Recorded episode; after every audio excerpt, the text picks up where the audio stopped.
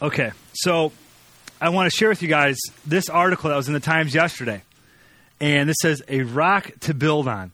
And in this article, it shares, uh, it talks about the camp that we just did this past week at the Lincoln Center. And we had the opportunity to share Christ with 135 kids from all over the area. And it was just an amazing time. But in this article, and I love this, it, it says the verse for the camp is Isaiah 26 4. And it says, Trust in the Lord, for the Lord is an everlasting rock. And so it has this verse in the sports section of the Hammond Times. And the Times is, in my, in my limited opinion, a bit of a, a liberal newspaper. But here we have the message of Jesus Christ and Bible verses in the sports section of the Times. And so I am so grateful for the opportunity to um, partner with Dan Vaudry and um, New Life and Suburban Bible to be able to participate and do this camp together. It's just such a blessing. And on there is our very own Matt Samodi holding a basketball. Okay, he picked up a basketball for about two seconds all of camp and held it up and got his picture in here. After this, he went and sat down in the corner and just did nothing. So he just happened to be lucky enough to get his picture in the newspaper doing something, not sitting there. So, if you want to turn with me to Galatians 3, we are in our Holy Spirit series. This is week number six. But if you remember, we've done weeks one through five on in the beginning of the year, and this is actually I'm sorry, this is week seven. This is week number seven, and we're finishing off the series this month.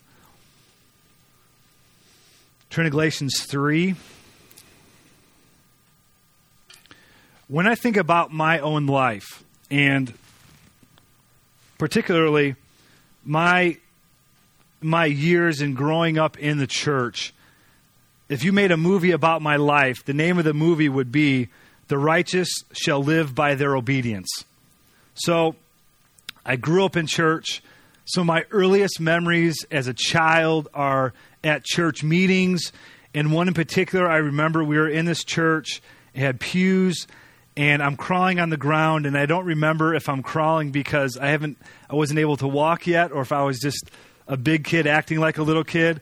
But I'm crawling underneath the pews, and there's legs in front of me, and I'm moving the legs out of the way. It was like going through a jungle and my, making my way to the front of the church. And my mom's in the back saying, Johnny, Johnny, get back here, Johnny. Johnny, don't do that. And so that's my earliest memories that growing up in church. And so, growing up in church, I was fortunate to come to faith in Christ at a very early age. I came to know Jesus and put my faith in Christ and believe that He died for my sins. And so it was it, it blessed me in my life, but my understanding of the Christian life was one of duty mixed with a bit of karma.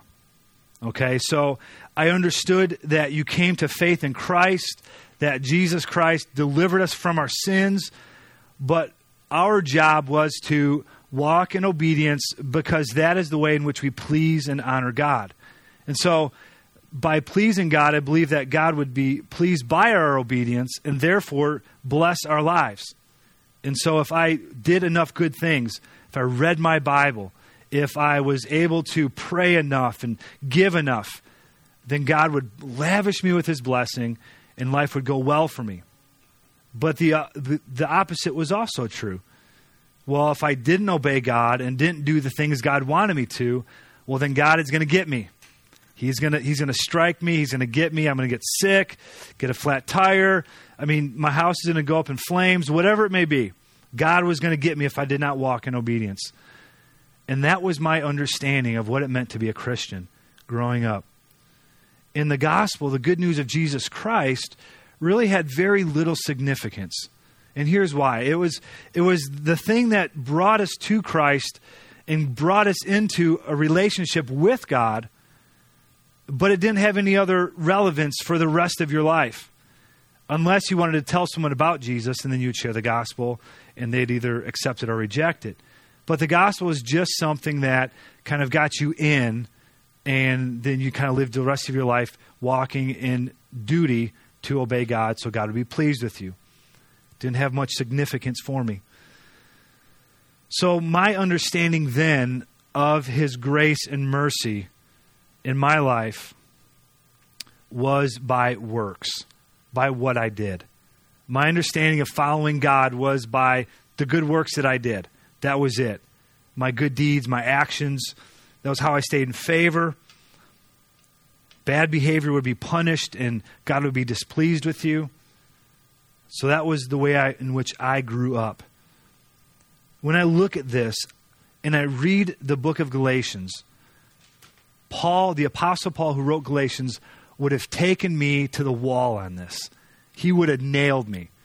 He would not have let me go walk off easy. When we look in the book of Galatians, we see the Galatian church getting chided by Paul. Okay?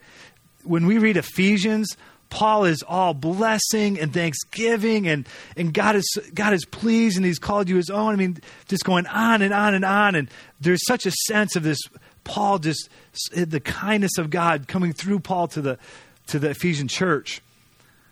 But when we read Galatians, we get a little different story. He brings some strong warning, some strong rebuke to them. Some things were askew in the church.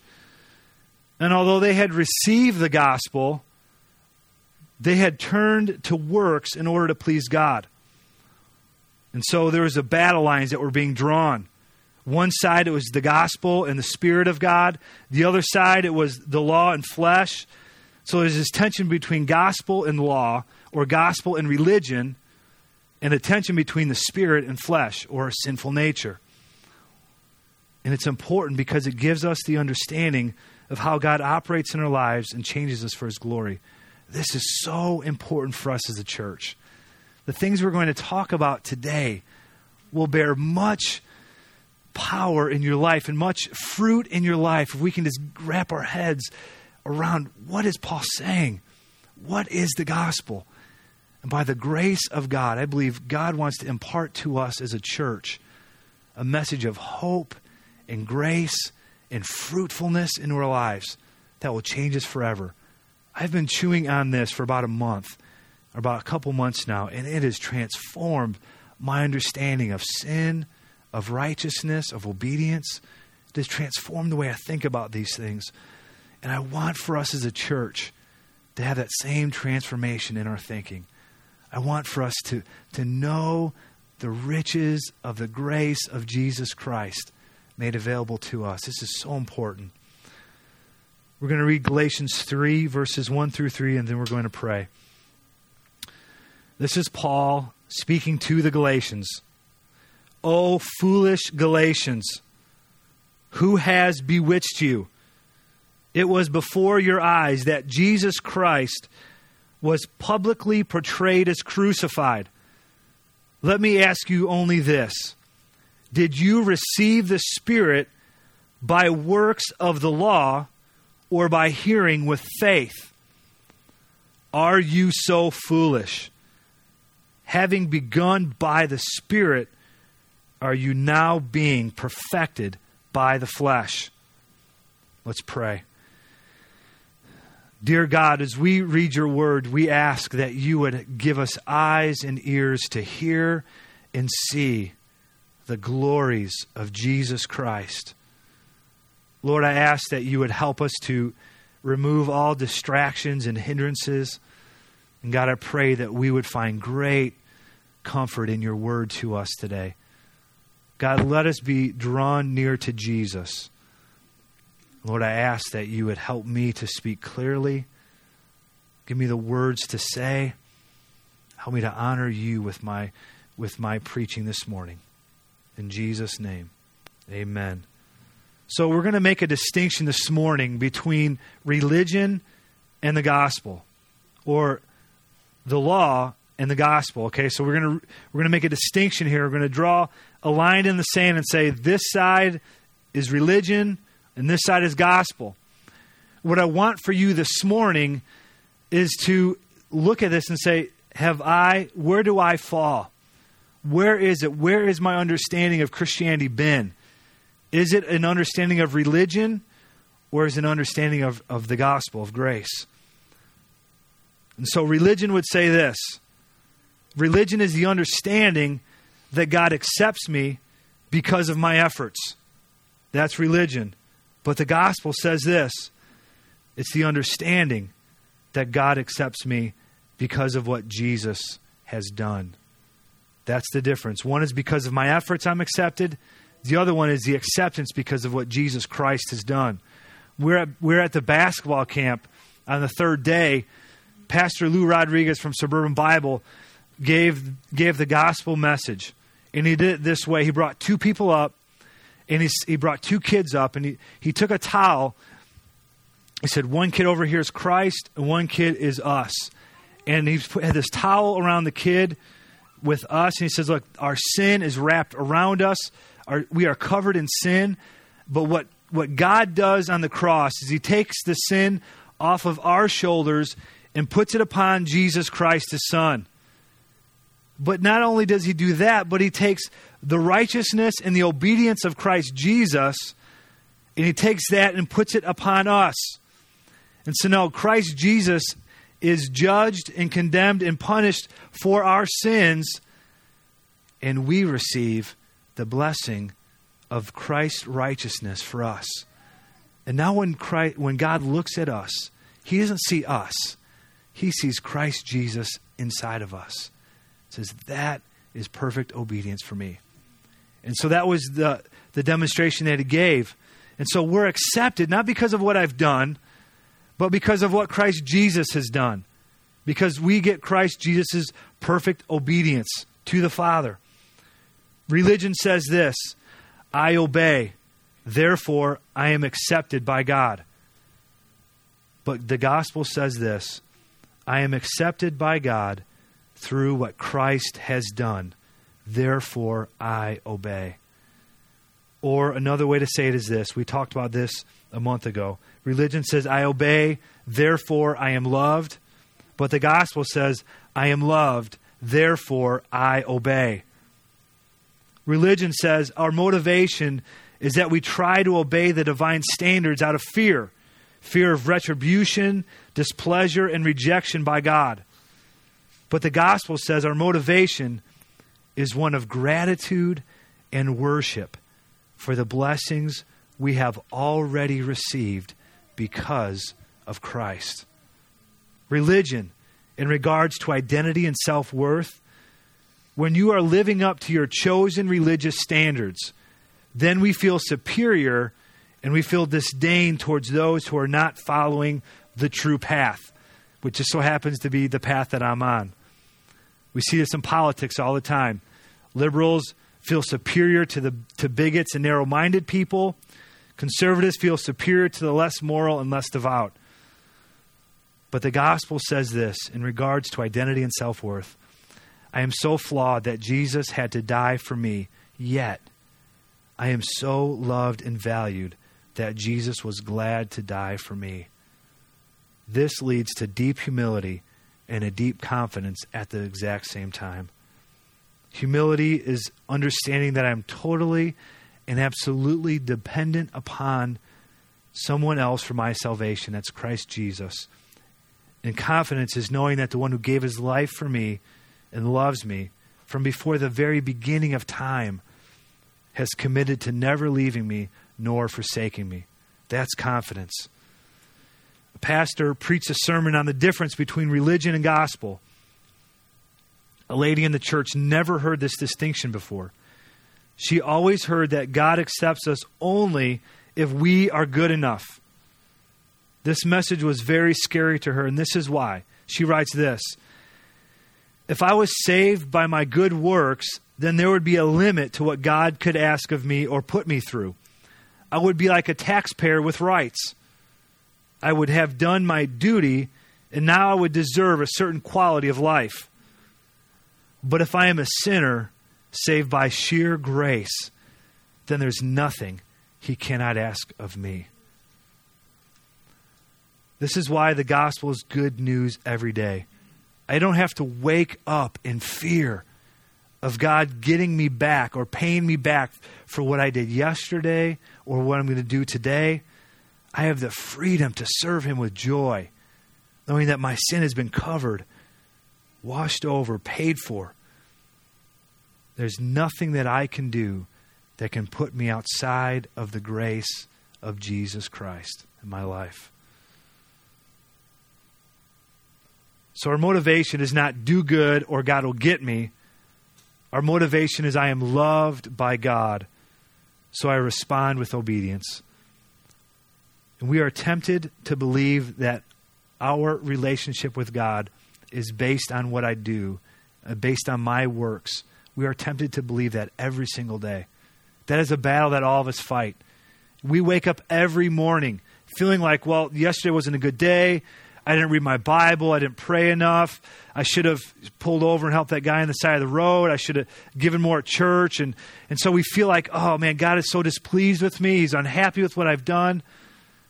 We have to understand that that is our acceptance not based on what we've done. Our acceptance by God, our love from God towards us is based on what Jesus Christ and his perfect obedience to the Father. And when he looks at us, he sees that obedience in us.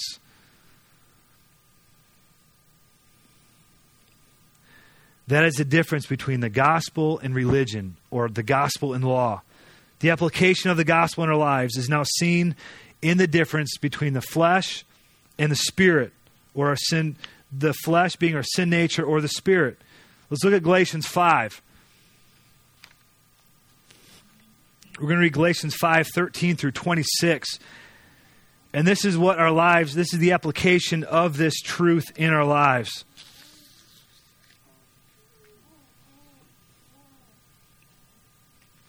Galatians 5:13 reads this: For you were called to freedom, brothers.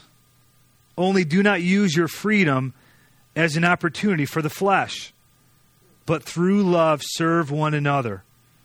For the whole law is fulfilled in one word you shall love your neighbor as yourself. But if you bite and devour one another, watch out that you are not consumed by one another. But I say, walk by the Spirit, and you will not gratify the desires of the flesh. For the desires of the flesh are against the Spirit, and the desires of the Spirit are against the flesh.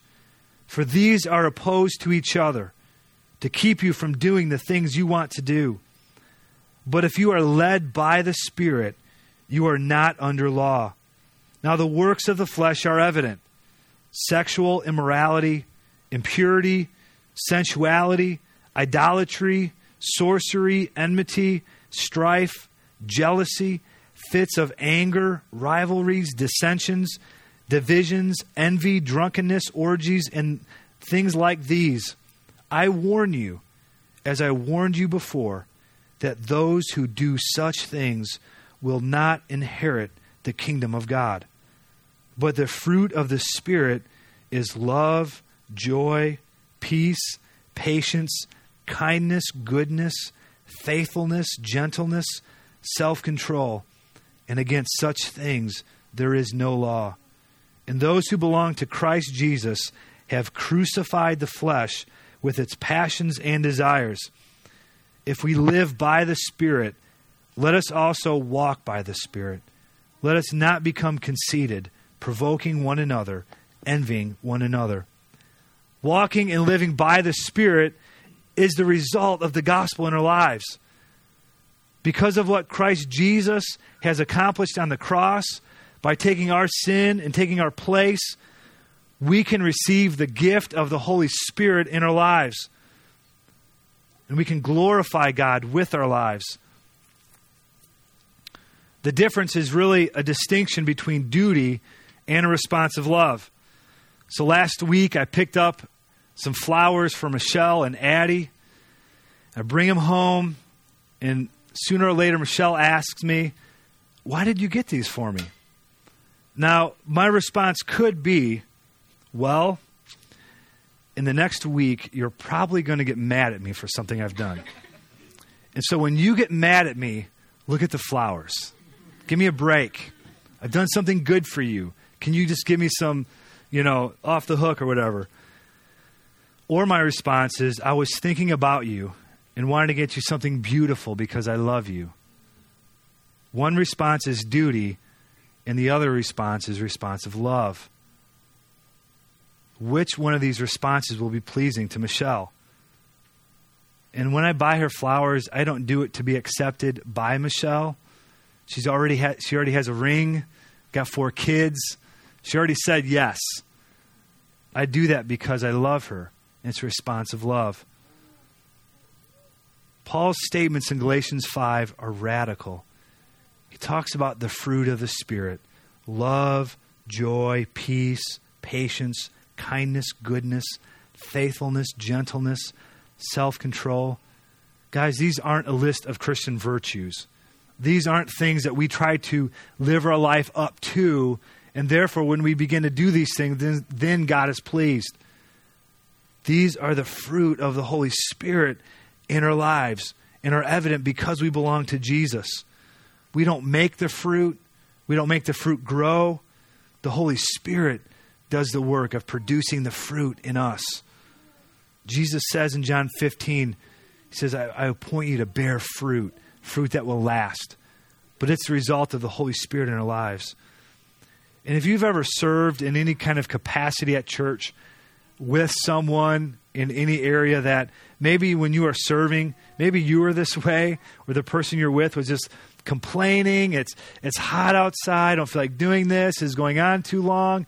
If you've ever helped anybody move in the church, there's always one person in the pack who's like is not happy to help be helping this person move on that Saturday afternoon. Just that's always the case. But you've also served with someone, and I've served with people who are just full of Jesus Christ. And when you are done serving, there is such a joy and such a man, I could do that all day long. It's the difference between duty and a response of love. It's a difference between I'm doing this because it's what a good Christian should do on a Saturday afternoon. We should help people move all, all, all year long. We should be helping people move. So that's what churches are for, right? Help if you need a move, you join a church so people can help you. You don't have to pay a mover; you get it for free. Or it's a response of love. Man, I love Jesus so much. I can actually help and serve someone for the glory of God. And the result of those two things are completely different, aren't they? We've all been in that place. And the, the Galatian church had come to faith in Christ Jesus. But now we're trying to live by works of the law for their acceptance. Paul reminds that we come to Christ and receive the gift of the Holy Spirit by faith, and we continue on in our lives in the same faith, not by works of the law. Our acceptance by God is not because of what we do, it's because of Christ. And walking by faith in Christ means there will be fruit of the Spirit that is produced in us. We talked about walking by faith a couple of weeks ago and we looked at Ephesians 6. I want to reiterate these points because these points in walking by faith are so important for us. We need to, we need to get, a, get a hold of these things and begin to live them out. We said that walking by faith was three things. Number one, walking by faith is the conviction of heart that what God says is true. It's the conviction of heart that what God says is true. Number two, walking by faith is the anticipation that what God promises he will do or fulfill. It's anticipation that what God promises he will do. And number three, walking by faith is the reliance on God's resources not our own, to live this out. I remember, and I may have shared this before, but this is so clear in my mind. There was a Sunday afternoon when I came home from church, and I was working at Living Word at the time, and we had I was at church all morning, and then we've got youth group all night, and so it was a really long day for me. So we get home from church about twelve thirty or one o'clock, put the kids down, and then try to get a little rest between the two services so I can um, be ready for the second service. And I remember putting the kids down in their room and looking, the room was a mess, and thinking to myself, man, that really stinks for Michelle because she's going to have to clean this room tomorrow. And it's really a big mess, and so it's really too bad for her. I'm going to go get a, I'm to go get a, get a nap, right? At that moment, the Holy Spirit brought conviction and said, You clean the room. This is your responsibility. You clean. It's not Michelle's job. This is what we do. You clean the room. You serve your wife. You serve the family. And I remember just the message talking about there's greater joy in laying your life down and we can agree to that. We can say amen. We can sing songs. Yes, Lord.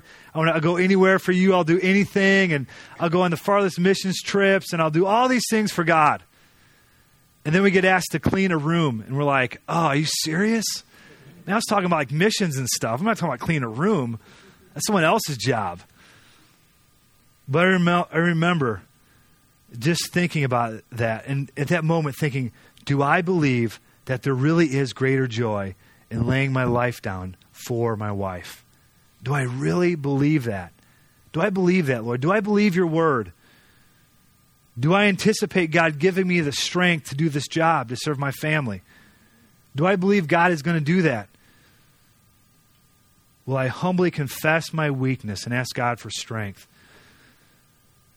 The motivation for all of this is not just to have peace in the home well, if I just clean, Michelle will be happy and everything will go, go well. But when the Holy Spirit is active in us and the life of Christ is alive in us, and we feel the conviction of the Holy Spirit, we say, Lord Jesus, help me. Help me. I don't feel like it. I don't necessarily feel this way right now. But I believe your word is true. I believe that you can give me strength. I anticipate there is greater joy in laying my life down. I'm going to ask you for the grace to do what you've called me to do, even though I don't feel like it at this moment.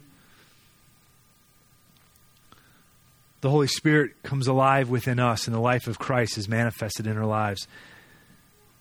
The Galatian church, they were believing that they would get more of God by what they did for God. And like I said, we are tempted to believe this all the time. We are always tempted to believe this. We are always tempted to believe that the things that I do will grant me blessing or curses according to God, and therefore I need to obey because I want to get some blessings in my life. My understanding of cleaning the upstairs could have been like this. This could have been my understanding. I should clean because it is what God would want me to do. That's true. If I do clean, God will be pleased with me, and if God is pleased with me, He'll give me a blessed marriage. But believing that isn't necessarily walking in faith to the Lord Jesus Christ. What I'm doing is I'm really, I, I just want the goodies from God. I just want a better marriage. I want things to go well. But what He's saying is the Holy Spirit comes alive in our lives, and we get more, we can see the life of God in us. And it's not done through what we do. And this is the tension between the gospel and religion. The Holy Spirit working Christ's character out within us in our lives. Now we're going to look at the tension between the spirit and the flesh, or spirit and the sin nature. There's two keys to being changed by the Spirit, by the grace of God. There's things that, that God uses in our life to change us and mold us and give us the strength. Number one, humility. Humility recognizes the real battle and how often we are guilty of being led by our sin nature. Paul describes this in, in Romans 7 15. He says, I do not understand my own actions, for I do not do what I want, but I do the very thing that I hate. You ever have that experience? You ever feel that way? You ever feel that tension? You know I shouldn't do this, but you do it anyways and say, I've done the very thing that I hate. I've done it over and over and over again. We make promises, I'll never do that again. And we end up doing it again. And so we do the very thing that we hate to do. This was Paul's experience in his life as well. There is a real battle being waged every single day. In our own human effort, we only end up living for our own selfish ambition and he says the fruit of us living for ourselves in our own strength, he says, is evident. And he goes through and says the acts of the flesh are evident sexual immorality, impurity, sensual, sensuality, idolatry, sorcery, enmity, strife, jealousy, fits of anger, rivalries, dissensions, divisions, envy, drunkenness, orgies, and the things like these. He said, I warned you before that those who do such things will not inherit the kingdom of God. So there's no place for these things in the kingdom of God. And really, men, for us, it takes humility to take ourselves out of the driver's seat, to submit ourselves to the Word of God, to not do what I feel like doing. Well, it's my wife's job to go clean this. That's someone else's job to do this. But to say, God, if you are calling me to do this, my response is, is one, by your grace, to be obedient, to follow you. So, how do we see this in our lives? And I want to just give one simple point it's submission to God and His Word. Submission to God and His Word. The Holy Spirit always leads us according to God's Word. The Spirit of God and the Word of God always go hand in hand, they're never separated. What the Word of God tells us to do, that is also what the Spirit of God tells us to do. What the Spirit of God tells us to do, it's exactly the same thing that the Word of God tells us to do. We need to be people who love and treasure God's Word. This is our bread, this is our food. How do we know what God wants from our lives? We find it in His Word. How do we know how we live for God, what the gospel is, who Jesus Christ is? It's found in His Word. This becomes our life. This is everything to us. We cannot neglect the Word of God. It is so important, so vital for our lives. It is God's very words to us, His people. But number two, it's not only humility, but it's faith. Faith that God is superior to the pleasures of any sin. Faith says Christ is supreme and more glorious than anything the world has to offer. And this, as well, is a daily battle for us. Sin would present itself to us with promises of joy and pleasure and fulfillment outside of the will of God. And so, what, what comes to us is a promise of, of fulfillment. It says, Look, you can have this now. I know God hasn't provided it for you, but God wants you to have this. He wants you to be happy with this. Won't, the, won't this make you happy?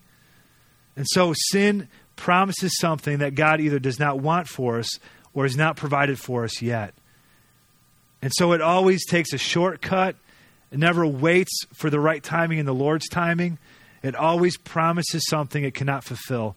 And you know what? It doesn't fulfill.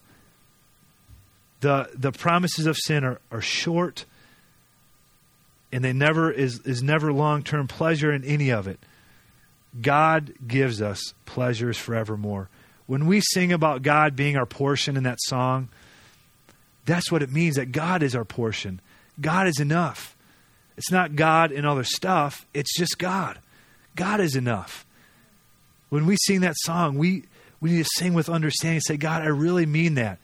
When I am presented with the promises of pleasure apart from you, I need to remember, say, no, no, no, God, you are my portion. You are my everything. Faith also says, I stand before God forgiven because of what Christ has done and not what I did yesterday or today. We talked about walking in faith.